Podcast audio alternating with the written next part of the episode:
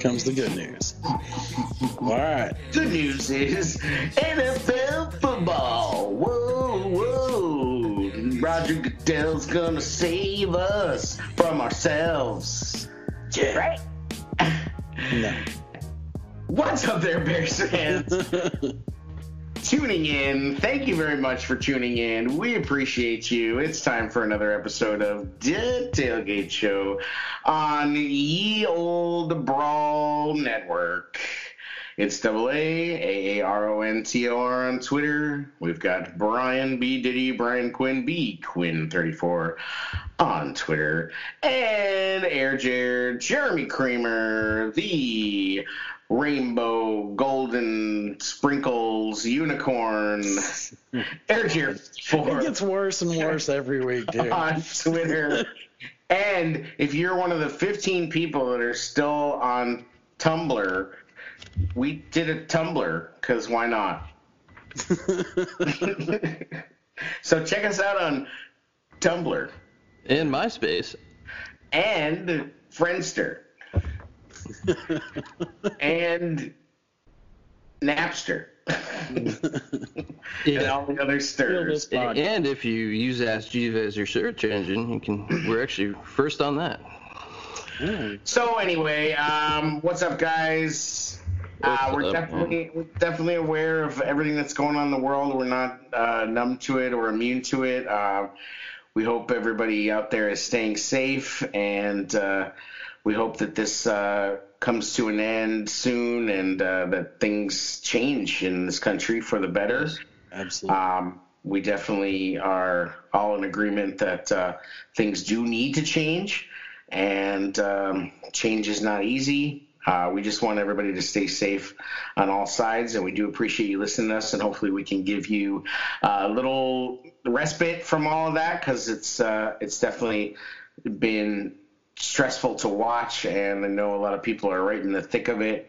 Um, some by choice and some not by choice.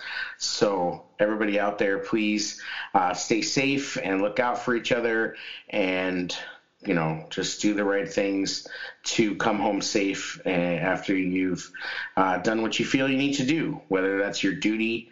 Um, as a police officer, your duty as a citizen to voice your opinion, whatever that might be.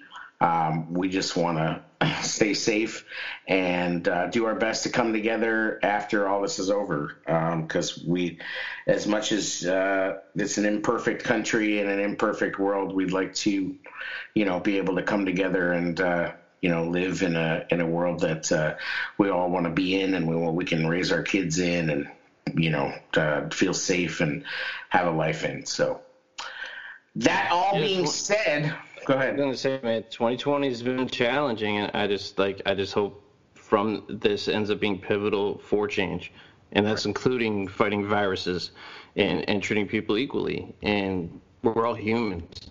Bottom line, we need to we need to get to that point. And I just I just hope, as bad as this year's been, that things just change for the better because of it all.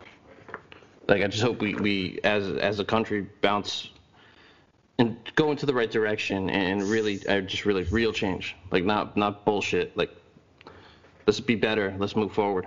Like that's As all- one. That's, As one. Yeah. that's it, man. Absolutely. I mean, Really, that's all we have is each other. We're all intertwined. We're all, all our spirits are intertwined. You know, we've seen a lot on TV, and you know, I'm. There are many races of many co- many people of many colors that are upset and standing for rights and liberties that should be granted to every human being right. Absolutely. you know and i hope you know i hope some way we can find a way through all this you know? and it starts with open dialogue it starts with just being a decent human being Right. And it starts with people uh, understanding their flaws and we weren't going to go into this but here we go right i think we have to you know i think we have to have the discussion a little bit you know hmm I live in a very rural part of Indiana. we had protests here. And I was for it. I was like, that's awesome, you know? people are tired of it, man. We want all of our, you know, we have a high Hispanic population here. Mm-hmm. Some of them have, that have been profiled, I would say. Right. You know, and it's tough.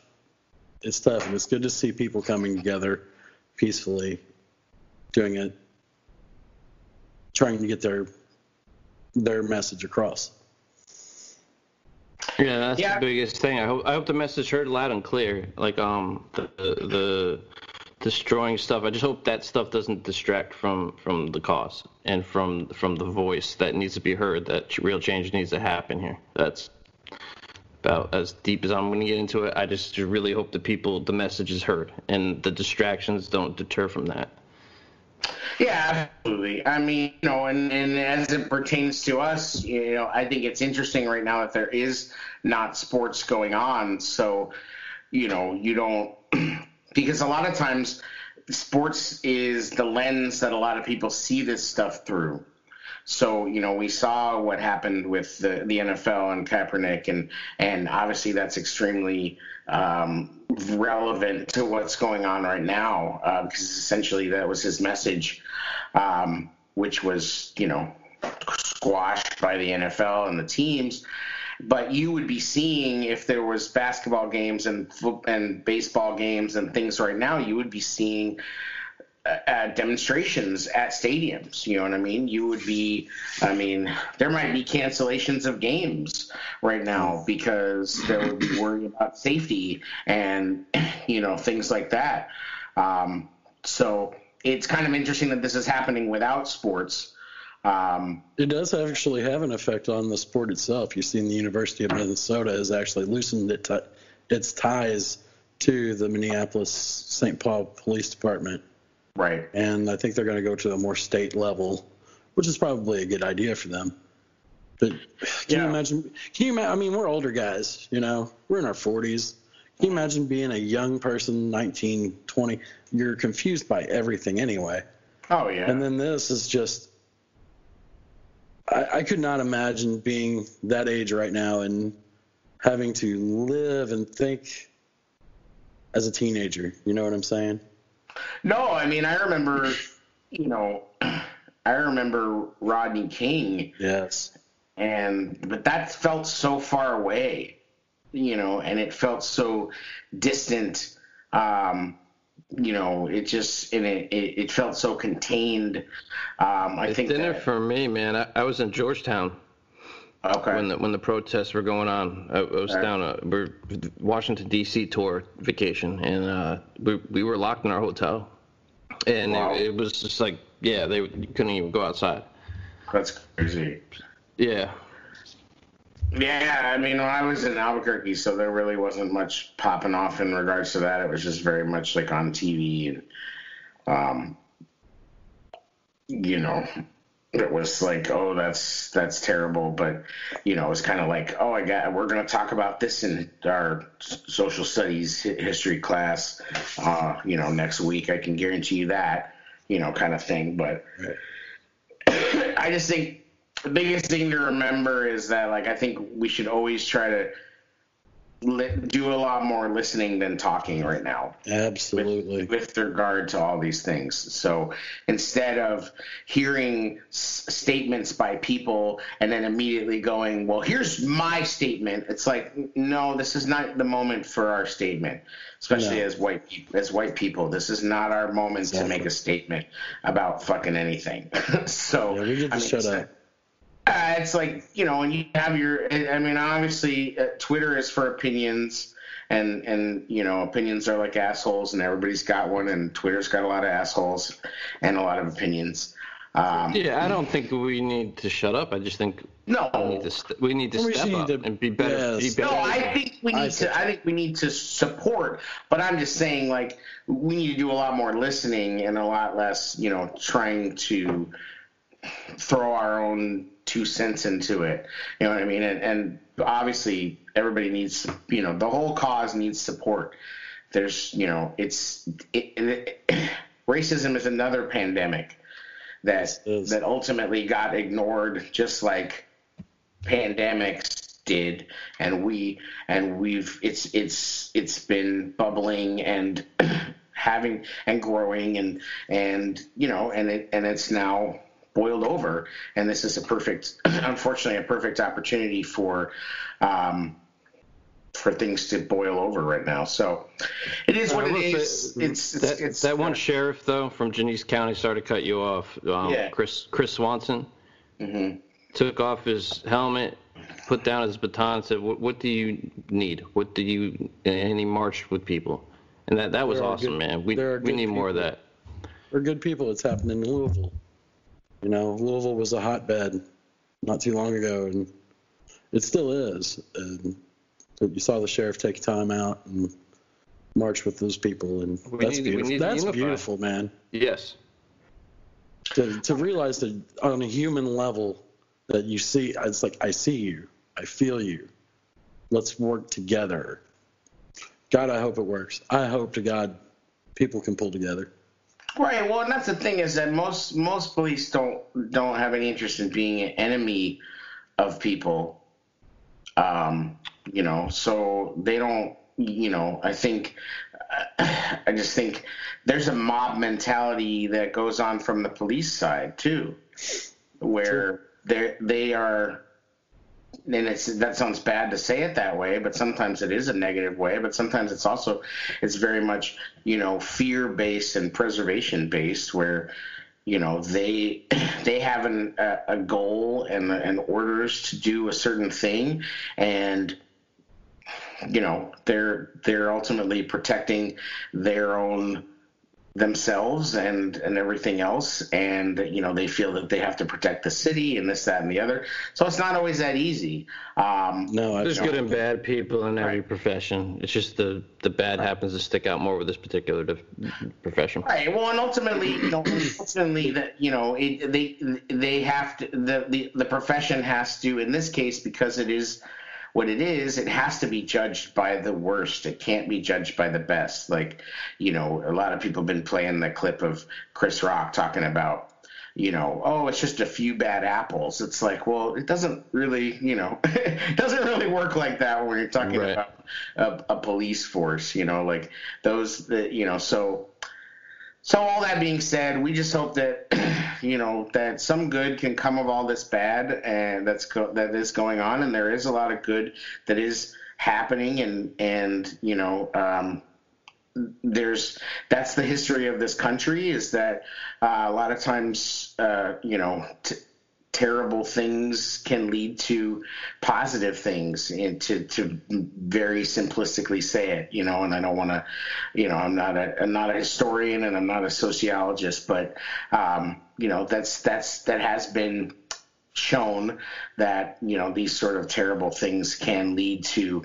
change um, and can ultimately lead to positive uh, growth, and it's not it's not easy, you know, and it's not you know it's it's difficult to erase challenging and terrible history of of things. So hopefully we can move towards that way and um, you know things can come together because it, you know it, it is unfortunately one is affecting the other and you know what we, what we hope is that we don't backslide into more covid outbreak and as petty and and sort of trivial as it may sound the things that we want in terms of getting back to normal life could take a hit like sports yes. you know, to, to bring us back, um, you know, to what it is that we do here, which of course is to talk about football and uh, the Bears. Um, you know, we just hope that in the in what is a necessary part of a societal movement and and change that you know that that damage isn't further done to the rest of the fabric of the country which again is trivial. It's not the most important thing in the world but it is important to people yeah know. it is because if i have to watch another exercise bike race on espn i'm fucking mind. Yeah absolutely. As fun as uh, watching uh, tom brady and Tiger Woods golf in the rain was or wasn't, depending on your perspective. Uh, I don't think anybody really wants to make a habit of that or make that the, the number one sporting event that we have available to us. Um, like, I'm sitting there eating my big fat sandwich at Applebee's all socially distant. You know, you're all six feet apart. All that servers yeah. doing their great. they're doing a pretty good job. They have so much that they have to do.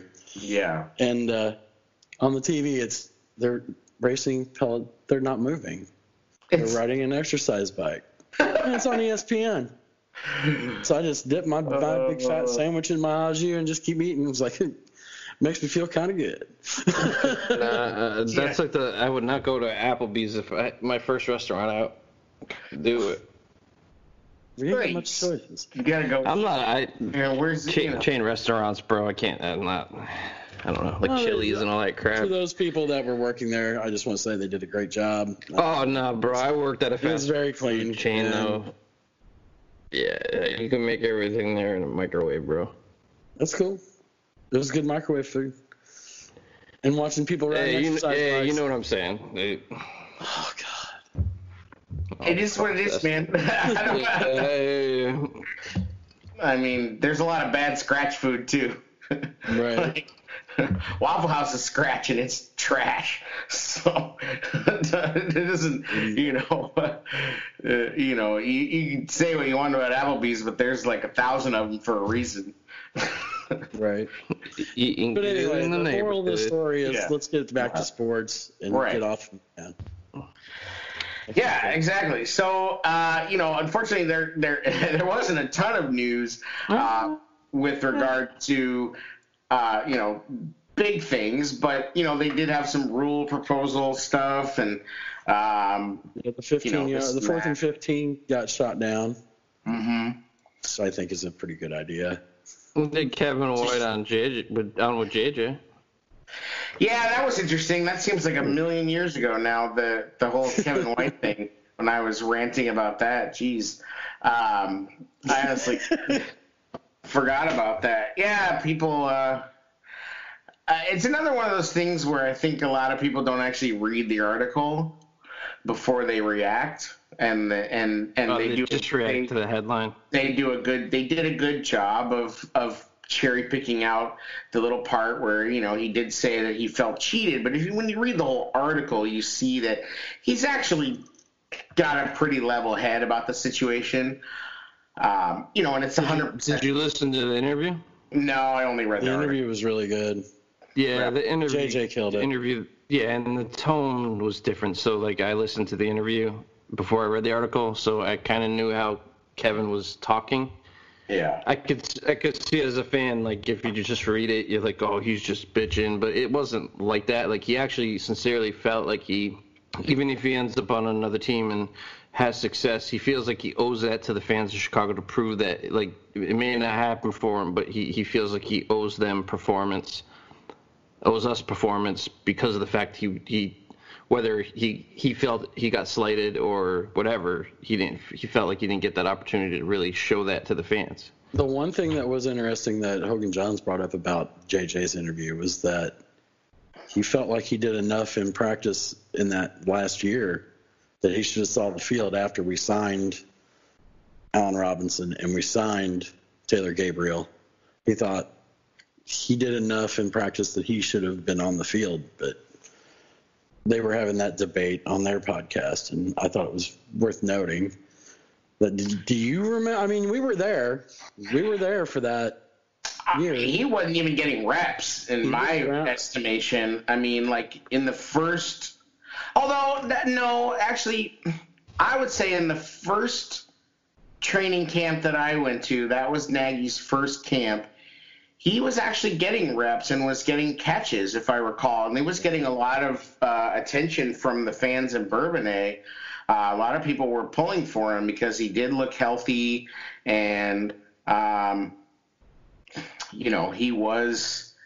But but to me now, I've always felt, and and this I was obviously pretty strong about it. Number one, that I don't feel sorry for the guy because I think if you if you take him as a person, he is he is very fortunate He's overall. Very he is very lucky. He was lucky to be drafted where he was. He was lucky to make all that money. He made seventeen million dollars for basically doing not a lot of mm. of and on field production. Right. Uh, yeah, in terms of on-field production, sure he, but but and then and I remember for a fact, and it was long since deleted, but I remember right after he got injured, him being on Instagram on ATVs right after his first injury. I don't, and and he went. You know, some people mentioned that he went out and you know bought a Lamborghini right away, and and I don't think he was a particularly flamboyant person, but I honestly think that he was somebody who felt that his talent and his his body was so great that he didn't have to work that hard. And I'm not saying that he didn't necessarily work hard, but I just feel like if you really, really, really want to stay in the game, then you find a way to stay in the game. And Cordarrelle Patterson. Cordarrelle Patterson, Bellamy, um, you know, these all these journeyman receivers that the Bears had in 2016 and 2017 who you know, team after team after team, they they find a way. They play special teams. Exactly. They, you know, and he just never seemed like that guy. He seemed like he, he thought chose to be the diva wide receiver instead of being the selfless guy that could get a paycheck and tackle. He he was he was brought opinion. in to be the he was brought in to be the guy too, and, and we don't really know if the coaching staff. So was Cordarrelle. Cordarrelle was a first round pick well, in Minnesota. I understand, but what I'm saying with Kevin is like we don't really know if they were even trying to get him groomed for special teams. It was all about trying to get him on the field to be that number one receiver we drafted him to be. Sometimes those guys don't have to fight. That he came in as a top ten pick. Those guys don't have to fight for a roster spot and get good on special teams. This was a guy they projected to be the number one receiver.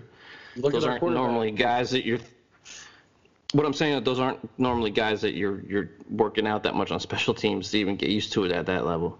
Right, but what I'm saying is that when he found himself not even on the active roster, he, I don't believe that he fought. To, oh, maybe maybe he said he kind of checked out. He did say that. Yes. He's, he's like, right. I, I don't I checked out. I feel I do feel bad for him as an athlete, though. Yes, these met, these guys get paid, right, and that's good that he's financially taken care of. Hopefully. But, but the injuries, man, like uh, the the injuries mounted up with this guy too, right yeah, off the gate. He, he didn't really have a huge injury history or anything, but he had some like the leg injury with speed. I was like, oh shit, like. Right, but I also I also think he was too big and not flexible, uh, and and I think that was an issue. I think he I think he was he he he worked out too much and and was concerned about being all shredded up and you know wasn't wasn't very flexible. I what what it comes down to is if he's not injured, they don't have to go out and get an Allen Robinson. If right. he pans out to be who he's supposed to be, there is no Allen Robinson. So it's like if you just expect that you're going to be on the field, like it doesn't work like that, you know? Yeah, like, but Pace Pace also has a history of um, the guys that aren't quite panning out, bringing people to challenge them. He does that, but it just yeah, didn't, and it didn't work. set in for him. Right. Like it, it ultimately, it ultimately, right. It ultimately didn't work, and I think it's because he's he is a little soft. Like personally, like you know, I, I think from what I've seen with this with fur way that Furrey operates and you know you need to be tough and you need to deal with criticism the way that Anthony Miller has dealt with criticism very well. And you know, um, that you have to, from what it seems, you have to be absolutely spot on in practice to earn your spot on the field. Um, you know, it doesn't just work like, you know, oh, you were. They don't care that you were the, the whatever he was, number eight overall pick in 2015 or what was it, 15? Two million years ago. Yeah, I mean the guy, you know, it was it was 2015, so he got there two years. Who fucking cares? You know, like what's the like? He's not owed anything. He wasn't owed anything by anybody. He wasn't owed any reps. He wasn't owed, you know, anything at all. And honestly, like I'm surprised they kept him around as long as they did you know. And then yeah, when he went to Arizona, I thought his attitude going to Arizona was kind of shitty, at least in terms of what he was posting. It was kind of like uh, I'm going to show you, you know, kind of thing. Like Chicago screwed up, and then they couldn't fucking wait to cut his ass either. And it wasn't about injuries. It was like, oh, John Q. Anybody came available. And it was Crabtree came available, and they were they, they were all too happy to pick up, you know, Sir Drops a Lot Crabtree and kick Kevin White back to the curb.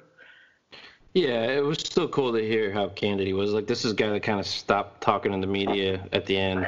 It, it was cool. It was just cool to hear his perspective. I'm not defending. It's a great anything, job by JJ to get him to talk for an yeah. hour in his car. Oh, for sure. Yeah, and and I, you know, he came into um, he came into the restaurant McCormick and Schmick's that I ran for a while. You know, because it was up by up by the uh, a lot of you know some players used to come in. There's a there's a um, a high end luxury apartment building that's not too far from where that restaurant was. So we would get uh, Marion Barber in occasionally and Taj Gibson when when the when the Berto Center was still out in the burbs and um, Kevin White came in a couple times with his girlfriend. Always very nice, always very uh, kind, and um, didn't have like a big head or anything like that. Um, so I don't have anything bad to say about him. I'm just saying, like to me, I read those stories and I'm just like, I don't. You know, I'm not gonna sit here and play. A I don't have anything bad to say about him. He's just soft and. I, I, just, I, don't, I, don't, look at it as cheated. If if he, I don't think at the end of the day yeah. he really does either. But but he he, you know, it was what it was, and hopefully he saved his money. Hopefully he saved his fucking money because if you get handed seventeen million dollars, and I know there's agents and taxes and this, that, and the other, but if you get handed, you know, if he netted uh, ten million dollars and he's smart with it, he he shouldn't have to work again. Right. You know, but I know it's not that easy, and I'm not going to sit here. He did say he'd play for free though. Well, uh, I don't think anybody wants him to do that either. So I, would like to see. I'd like to see him get a shot. You know? He's not get a shot. Him and Cam Meredith can fucking go like as far as you know what I mean. Like he ain't getting a shot. There's Actually, too, like Cam. There's too many damn receivers. Everybody liked Cam. But... Everybody liked Cam. There's really... too many receivers. Like nobody's into these reclamation projects. Like he can just... be our eleventh tight end. Yeah, so, uh, yeah, but again, good work by JJ. Interesting story. I also just get a little tired somehow. Uh, also because Bears fans just love to fucking live in the past and love to like. I bought a Kevin White jersey, man. Yeah, but they just. you should never choose number thirteen. By the way. No, Oof. Johnny Knox was the only thirteen that panned out. Yeah. Uh, uh, yeah, exactly. Like Pro Bowl, he was a Pro Bowl returner, wasn't he? You're Right, but then he almost died. then he almost died. I, I don't. There is uh, that. Yeah. That was so horrific, man. Ugh. Yeah. Still, that's the one player I wish we could have seen live to his potential. Yeah. Yeah. Jay Cutler. Had Biggs on. Sorry, go ahead.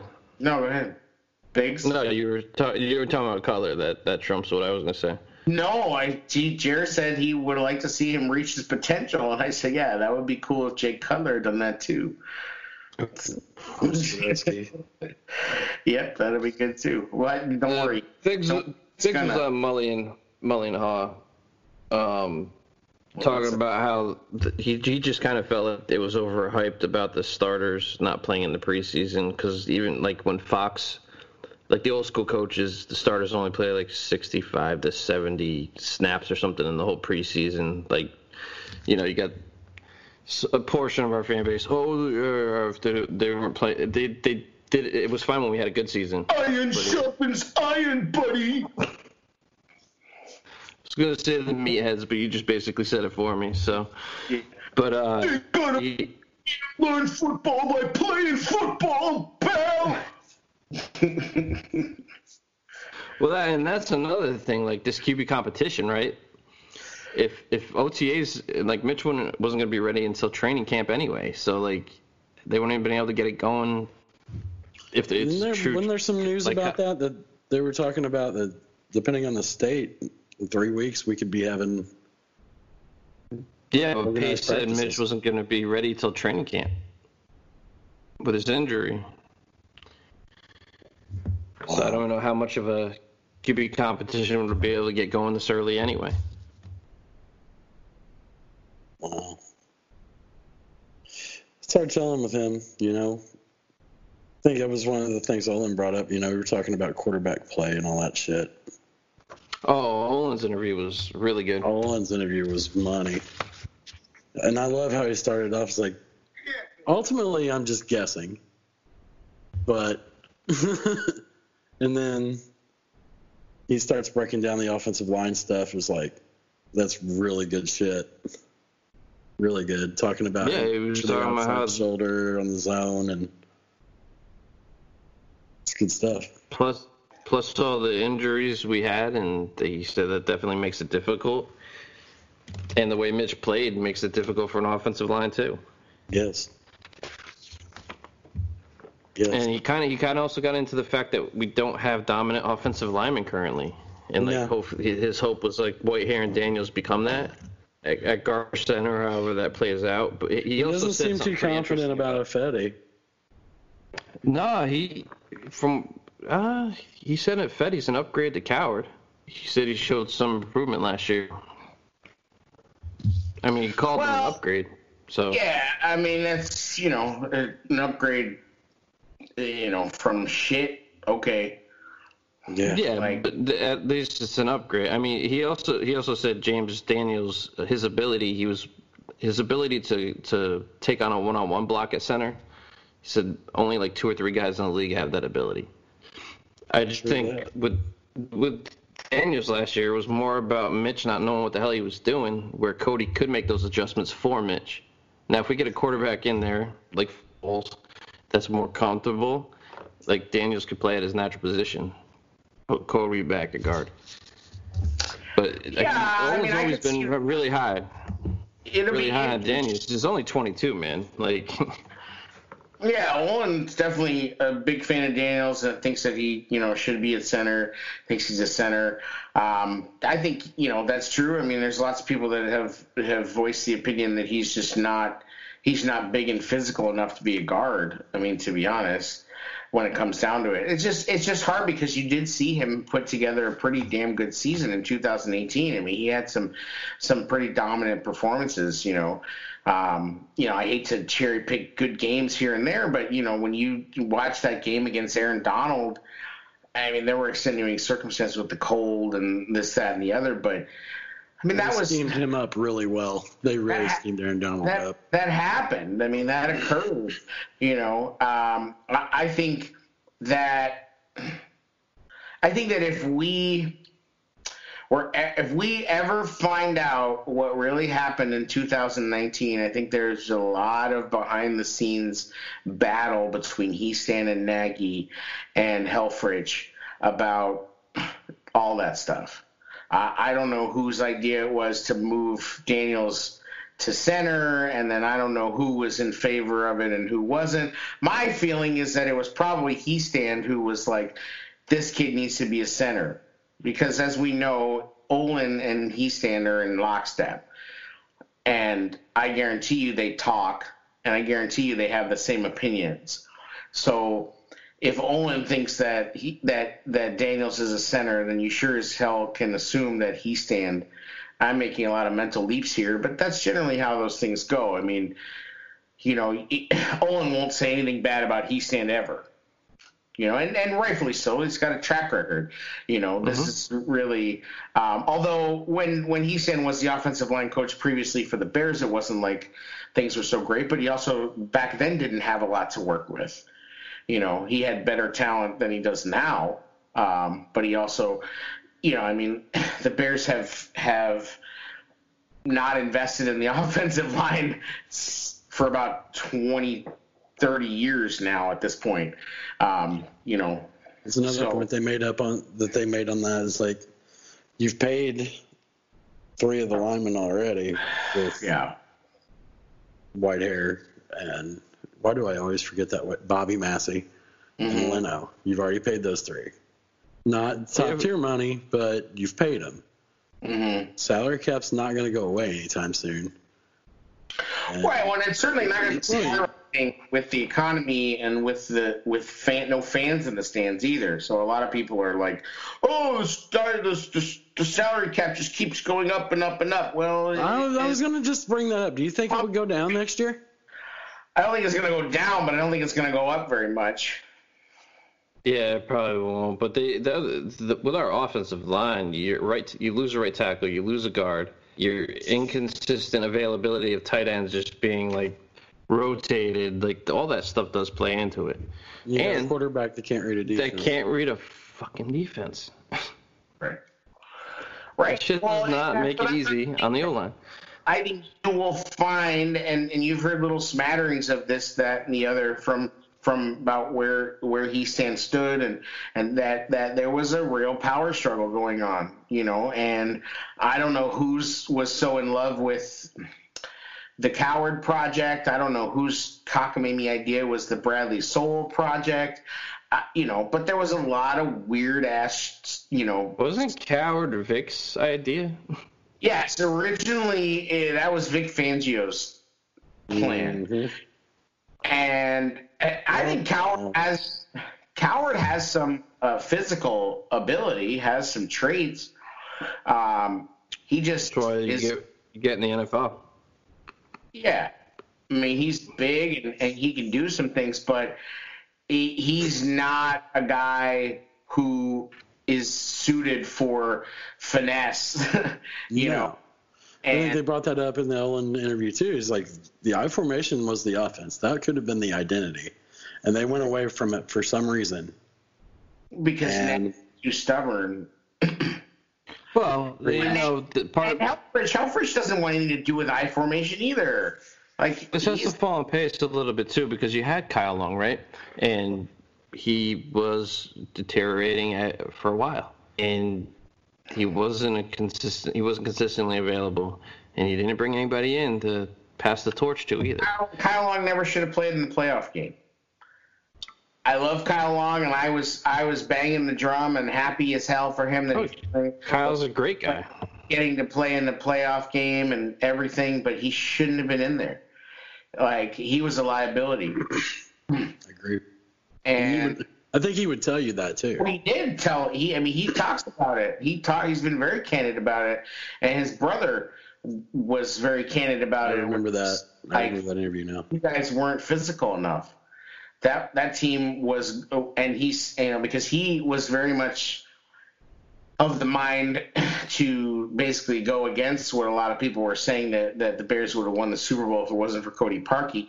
And he, you know, his Chris Long was like, no, not they just were not a physical enough team up front, especially on the offensive line. The offense wasn't playing well enough either.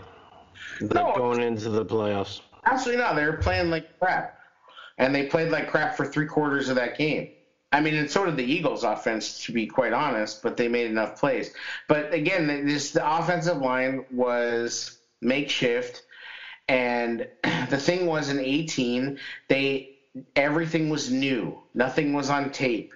They could right. they they could get away with a lot of things, and they they could run these trick plays and they could do all this stuff and they caught people off guard and they were playing with a damn lead and the defense was flying around getting turnovers and I mean, just like 2006, you know, the defense was doing crazy things.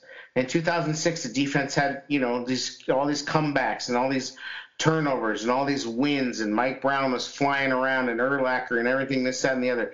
Same thing was happening. It was lightning in a bottle, but the team the team had big deficiencies, and the offensive line was always kind of one. Now, I, I personally don't think that Leno is as bad as everybody thinks. No.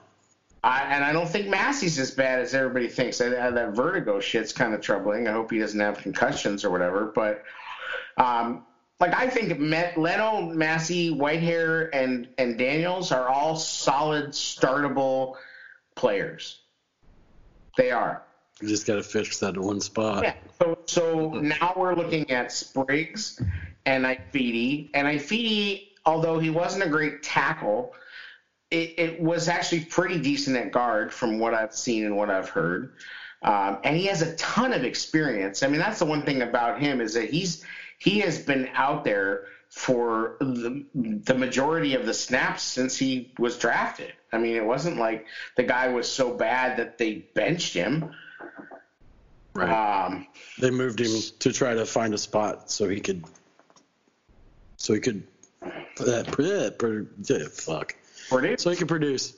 Right. Well, and Seattle's, I think, uh, another team that you know has been sort of interesting in how they spend their money. You know, I mean, now they're kind of in a in a spot where they've decided to spend all their money on Russell Wilson and have to sort of fill in around that. Um, whereas, you know, now we're on the opposite end of the spectrum where we've spent all our money on Eddie Jackson and Khalil Mack and Robert Quinn, and we're going to have to fill in around that.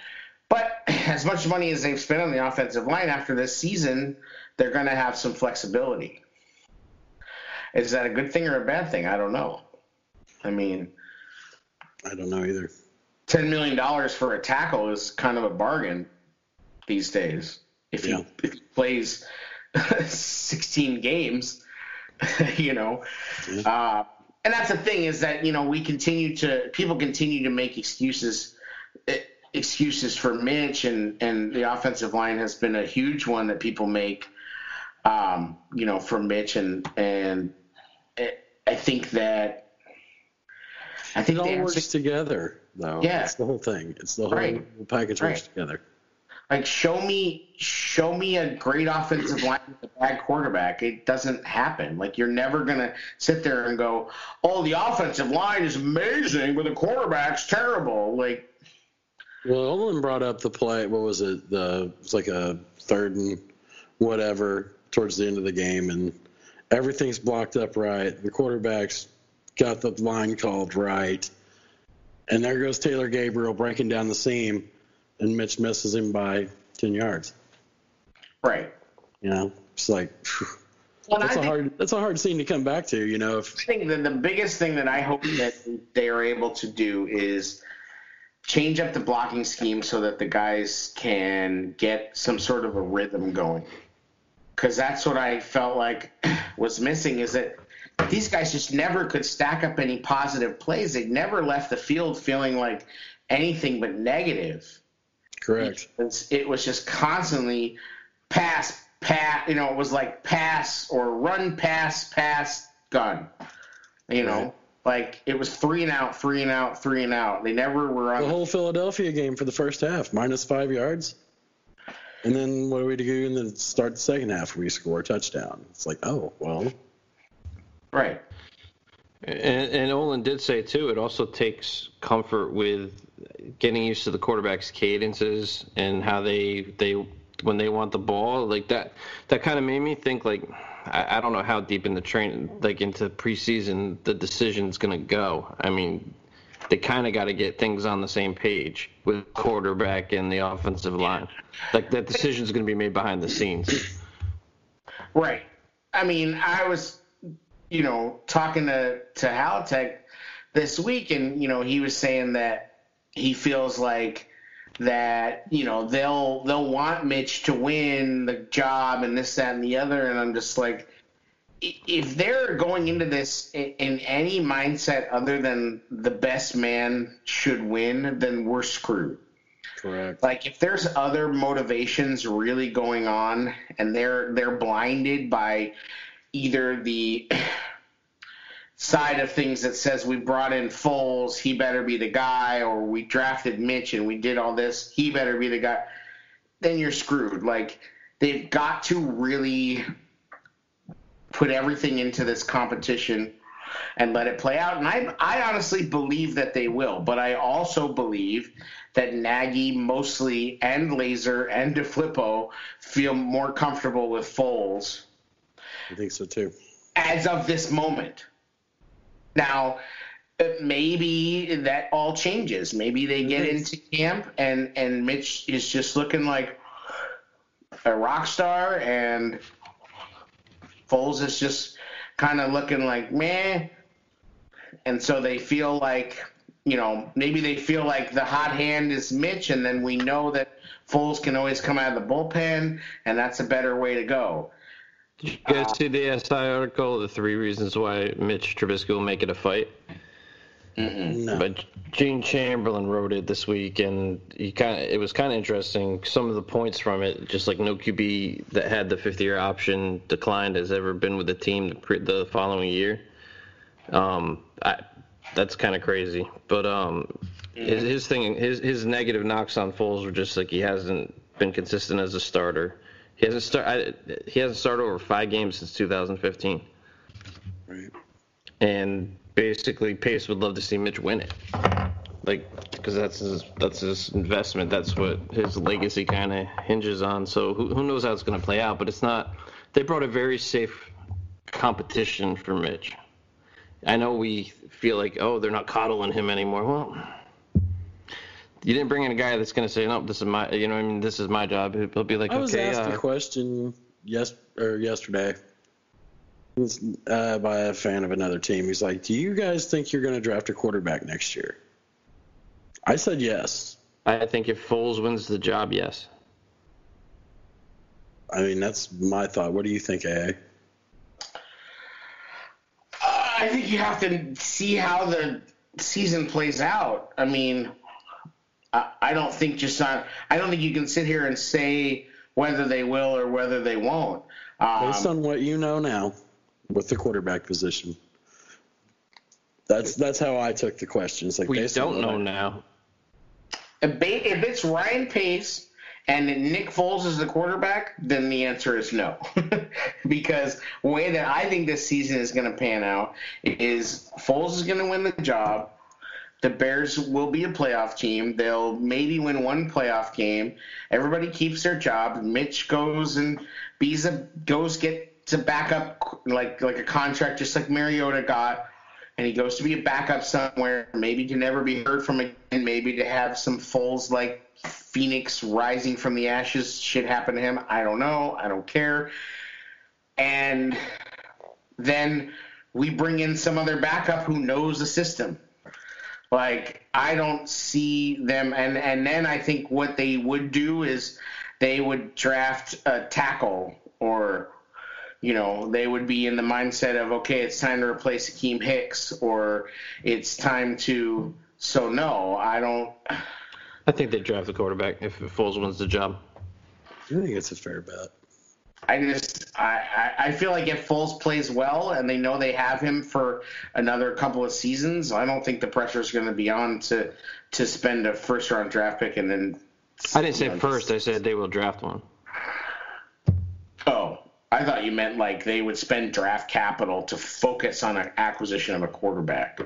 Oh, like no, I'm not talking like first round. I'm talking about they should, they will bring somebody in in the draft though. I mean, because Foles is actually a good quarterback to bridge a young guy with. Is realistically how how I mean you're talking five games. You might get five games out of him. Right, but also how realistic is it to think that you're really going to get your next quarterback out of you know the third, fourth, fifth round. I mean, good point. Uh, you know, not that it's not that first round picks are some crapshoot, but it goes.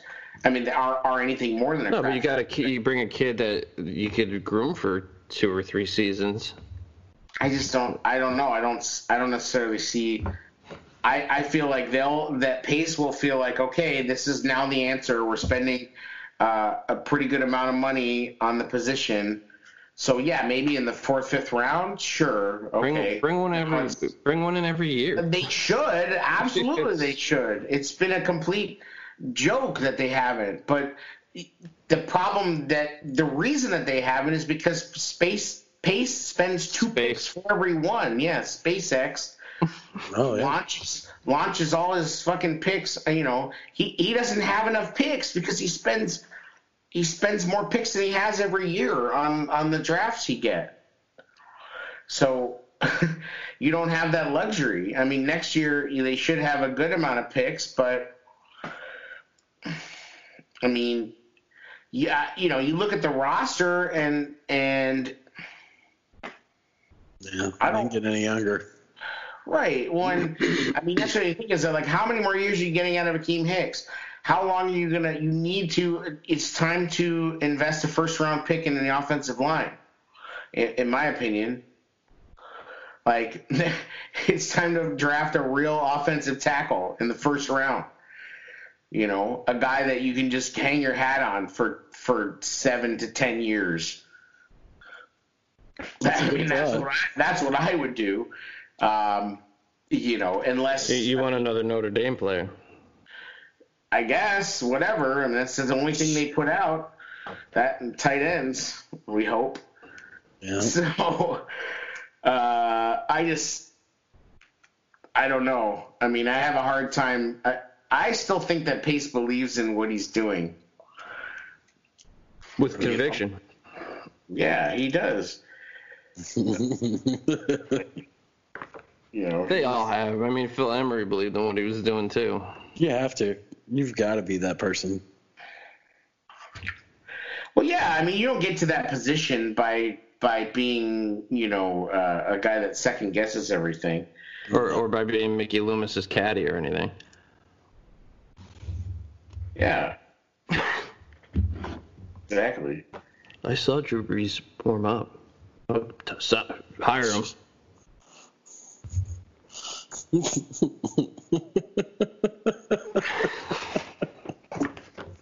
wow.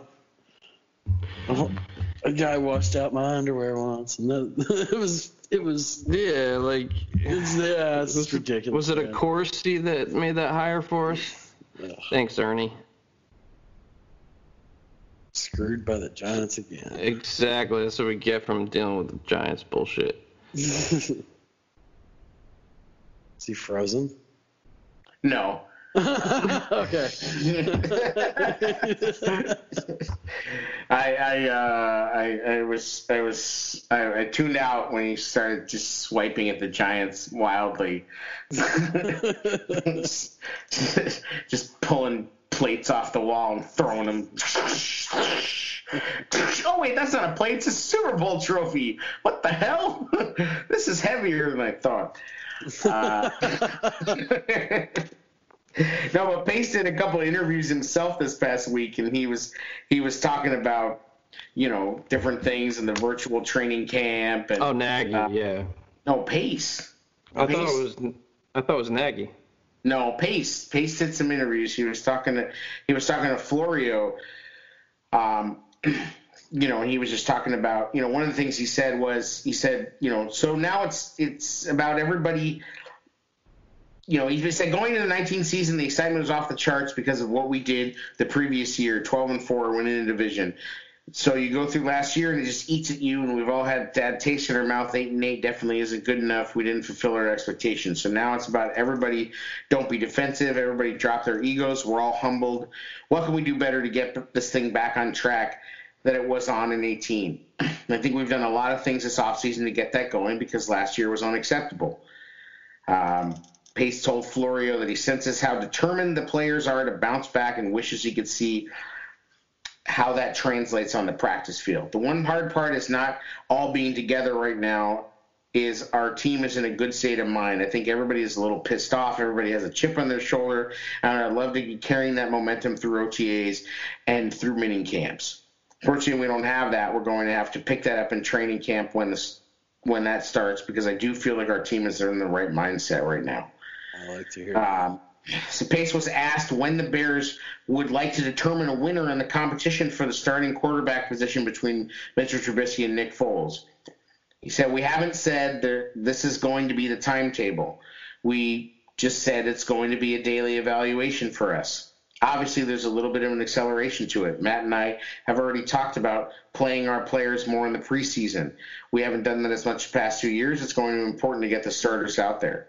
I know the quarterback is the focus, but there are other position battles as well. So playing our starters in the preseason, it's going to be important to see that. We're hopeful we can have combined practices with the Denver Broncos. I don't know what's going to happen. We have our fingers crossed on that. But all those moments are going to be valuable for us to really evaluate that quarterback competition along with a handful of other ones. Um, you know, so he talked about, um, you know, some of the rule changes and things like that. Um, one of the things that we didn't mention with the rule changes is that they are going to be experimenting with the eye in the sky Good. uh, thing, which is good. So, you know, I mean, that's two things that almost came out of the XFL. One being the the possible and onside kick thing, which didn't get adopted, and then the the eye in the sky ref. So hopefully that happens. I mean, I think the NFL has to do that simply for a couple of reasons. One is that sports betting. Number two, sports betting, and then also just people's you know feeling of confidence in the game. Um, but you you can't have the way that calls get missed right now continue. I mean, it just it just can't happen. So you've got to have somebody who's able to go, whoa, whoa, whoa, whoa, that's wrong, you know. Um, and it can't be the coaches either. It can't be up to the coaches. Like it's too much pressure already. Uh, you know, on them. They have too much going on. They're thinking about too many things, and they've got to worry about throwing challenge flags and knowing the rules. It's like the refs are supposed to know the rules. Like obviously the coaches are too, but you know, it's. I just don't see how you can't have that in in the eye in the sky. The XFL proved that you can do it. I mean, they have the technology. The fact of the matter is, is that everybody at home is sitting there running replay after replay at home. So, you know, the league needs to figure that out. But back to pace for a minute, like I can't really see. Uh, I don't see how preseason games are going to determine that they're going to have their mind made up before then. They run vanilla in preseason games. There's no. There's there's okay. They one guy played a little more consistently, but they're not really putting game plans in in the preseason. They're not trying to show shit. It's pretty vanilla like you okay he looks better at, at the line and, and noticing defenses maybe but like I, I really think this competition is going to be determined before that yes and no i mean i think that because you have a competition at quarterback you may be forced to to put in some more stuff you know and not run so vanilla um, again i just think that from a standpoint of like if you're nagy do you really want to go down the road again with Mitch? You've already been down that road. Well, no, I, I agree with you, but I, I don't. The, the things that need to, the comfort level that needs to be brought to the table here, you, you can't go into the fourth preseason game not knowing.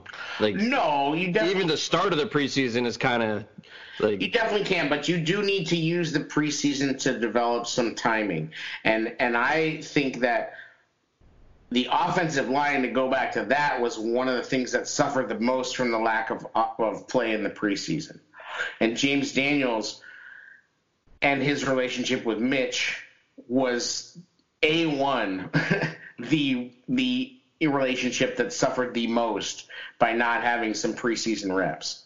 Oh yeah, but I, I just think that like the practices they're they're gonna know. They're gonna know before the first preseason game, in my opinion, because they really have to get that chemistry going, like in, into the start of the preseason game. Let's, let's be honest, we don't have. This is not two like badass, amazing Pro Bowl quarterbacks. This is two guys who occasionally look great and occasionally look awful, and that's who Mitch and Nick both are. Remember when we saw Chase at some point, so we're like, why don't we just roll Chase? right. But again, we are so screwed up when it comes to quarterbacks as Bears fans. Like, we don't know. Like, we get so excited over the littlest thing. It's like, you know, it's like every time a quarterback does anything and throws the ball downfield, it's like it's the first time we ever saw a girl naked in our lives. And we're just like, oh, like, oh my God. Like, we can't, you know, like, we just cannot control ourselves anytime we see decent quarterback play of any kind. Yeah. So so I just think like both of these guys my biggest fear and I've said this before is just the, what if they both are kind of like eh like but what Nagy wants is to prove, Nagy wants to prove that his offense works. Yeah, but I, I, just think there's important decisions that are going to be made based off who's uh, who's behind center, and that's including center. I think Daniels plays the Foles is in there. I think Whitehair is Mitch's buddy, and he, oh. he's he makes Mitchie Poole more comfortable. So do you know what I mean? There's there's big decisions that are revolving around this, and not not even that. Like Nagy can pretty much throw the playbook at Foles comfortably. Yeah.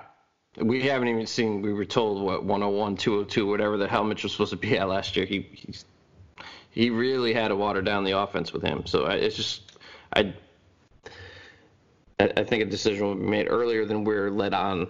Is all I'm saying. Hey, well, and all these guys that already speak all the same language and already know Foles are going to be able to go. You know what? This is our new shit. Nobody's ever going to have seen it before on tape. You know, let's roll with this. And I, I just think that that's what's going to happen. Um, Foles isn't as physically gifted as Mitch, they, but it's just up upstairs. But I think his arm is better than Mitch's, though, in terms of the deep ball. No, I just think I think if Mitch was confident, I think he could throw the deep ball I just think, fine. no, I don't think so. I think he's ever shown any kind of good touch on the deep ball. I don't think he's ever ever shown it. It- He's- every he, single- he did in college. Okay, well, for for his fucking twelve starts, He can throw it. It's just that I just don't think he has. confidence plays into it big time. All right, but touch and timing, he does not have. Okay, and you want to add confidence, fine. Touch, timing, and confidence, he doesn't have. Physically, can he throw the ball? Sure. So could Jamarcus Russell. Jamarcus Russell could throw it out of the fucking stadium. But, like, Oh, it's a, it's not a Cutler type of arm, no.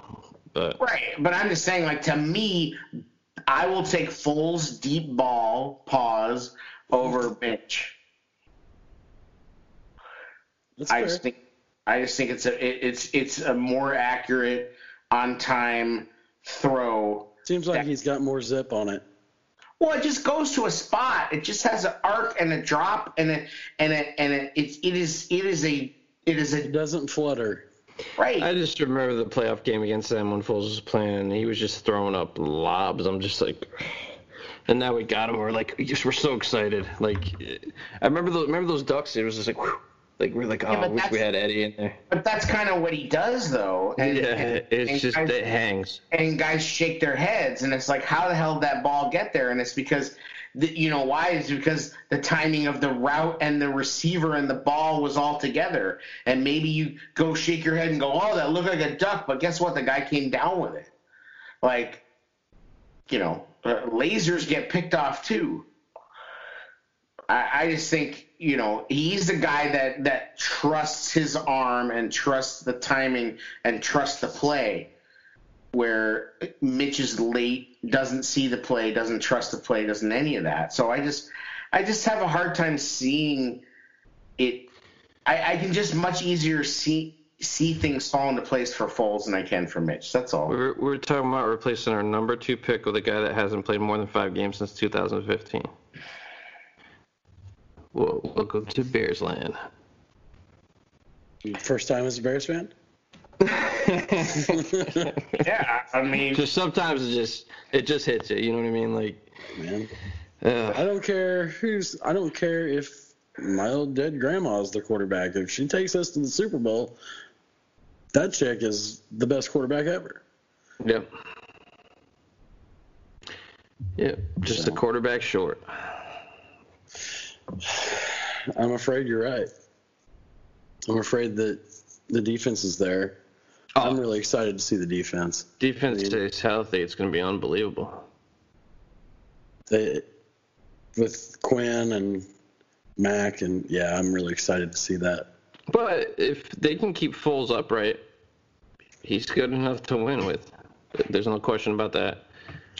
well, and honestly, like if he can stay healthy, because That's the question. he hasn't really stayed upright a whole lot in his career and you know he's the guy he's the guy that hangs in the pocket and takes the hit and delivers the throw mitch is the guy that bails out you know and in theory could avoid the hit but Right. so you know that's the question too. It's been plenty. I mean, plenty of people play. You know, I mean, Foles' best throw was the one that ended his season last year.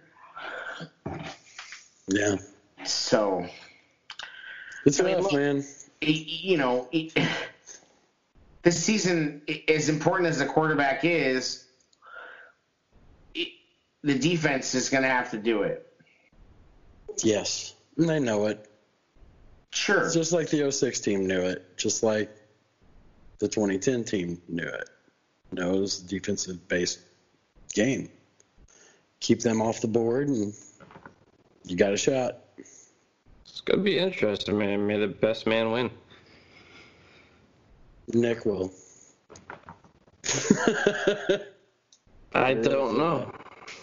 Yeah. It's crazy though, man. I I, I feel that. It's like, oh God. That's I agree- I- I that's do why agree. It goes back to the question that I asked when we draft a quarterback. I think regardless, yes. Yeah, I think This is Nick, why I think regardless, yes. I think Nick should win. I just don't. I, I, I'm still not. Is- My my faith in Pace, being stubborn. We, we've seen it, so maybe maybe that's changed. We'll find out. Right on. Well, you fucking better. I mean, in real, in real, real terms, you fucking better draft a quarterback. yes. You know, uh, Because neither one of That's these guys is the answer. Oh, I wasn't talking about drafting quarterback. I'm talking about who's going to win this competition. Yes, draft quarterback every year. oh yeah. Yeah. I mean, I just, I just don't think that people keep saying that the best case scenario is for Mitch to win it out. I think that's only true if he's amazing while doing it, not if he's just okay. Like our worst case scenario is that Mitch plays like 2018, Foles sucks, and we end up with stuck with both.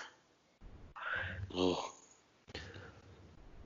I understand the thought process, though, of, of thinking it would be good for us if Mitch works out, just because he was the guy we drafted. And But you're out of it now. You're so close to free. That's uh, like I get that, but but now you're at the end. This isn't year two.